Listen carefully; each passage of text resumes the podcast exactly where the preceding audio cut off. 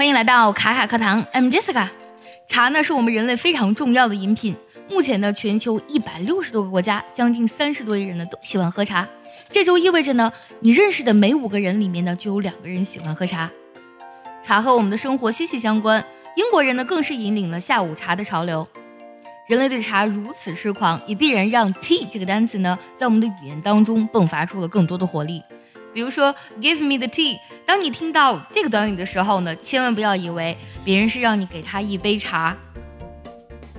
老外口中的 tea 呢，有点跟我们中文当中的吃瓜一样的。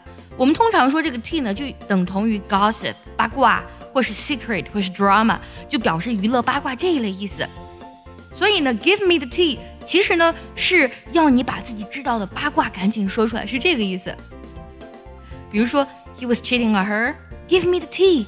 啊，他出轨了吗？赶紧把你知道的八卦告诉我。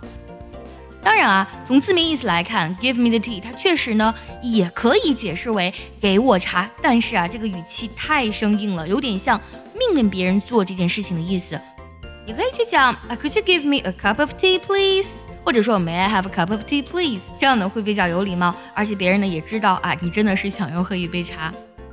还有下个俚语呢也超级好用。Spill the tea，spill 拼作 s p i l l spill，它有溢出或是涌出的意思，而 spill the tea 呢，它就是我们通常所说的啊，快点爆料吧，赶紧跟我说一下这个八卦是什么吧，它有这层意思。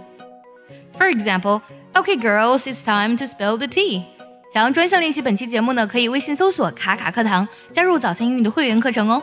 通过刚才两个例子，我们知道 tea 呢有八卦的意思，所以呢，当你听到 What's the tea 的时候，你就一定知道是别人想跟你打探消息了。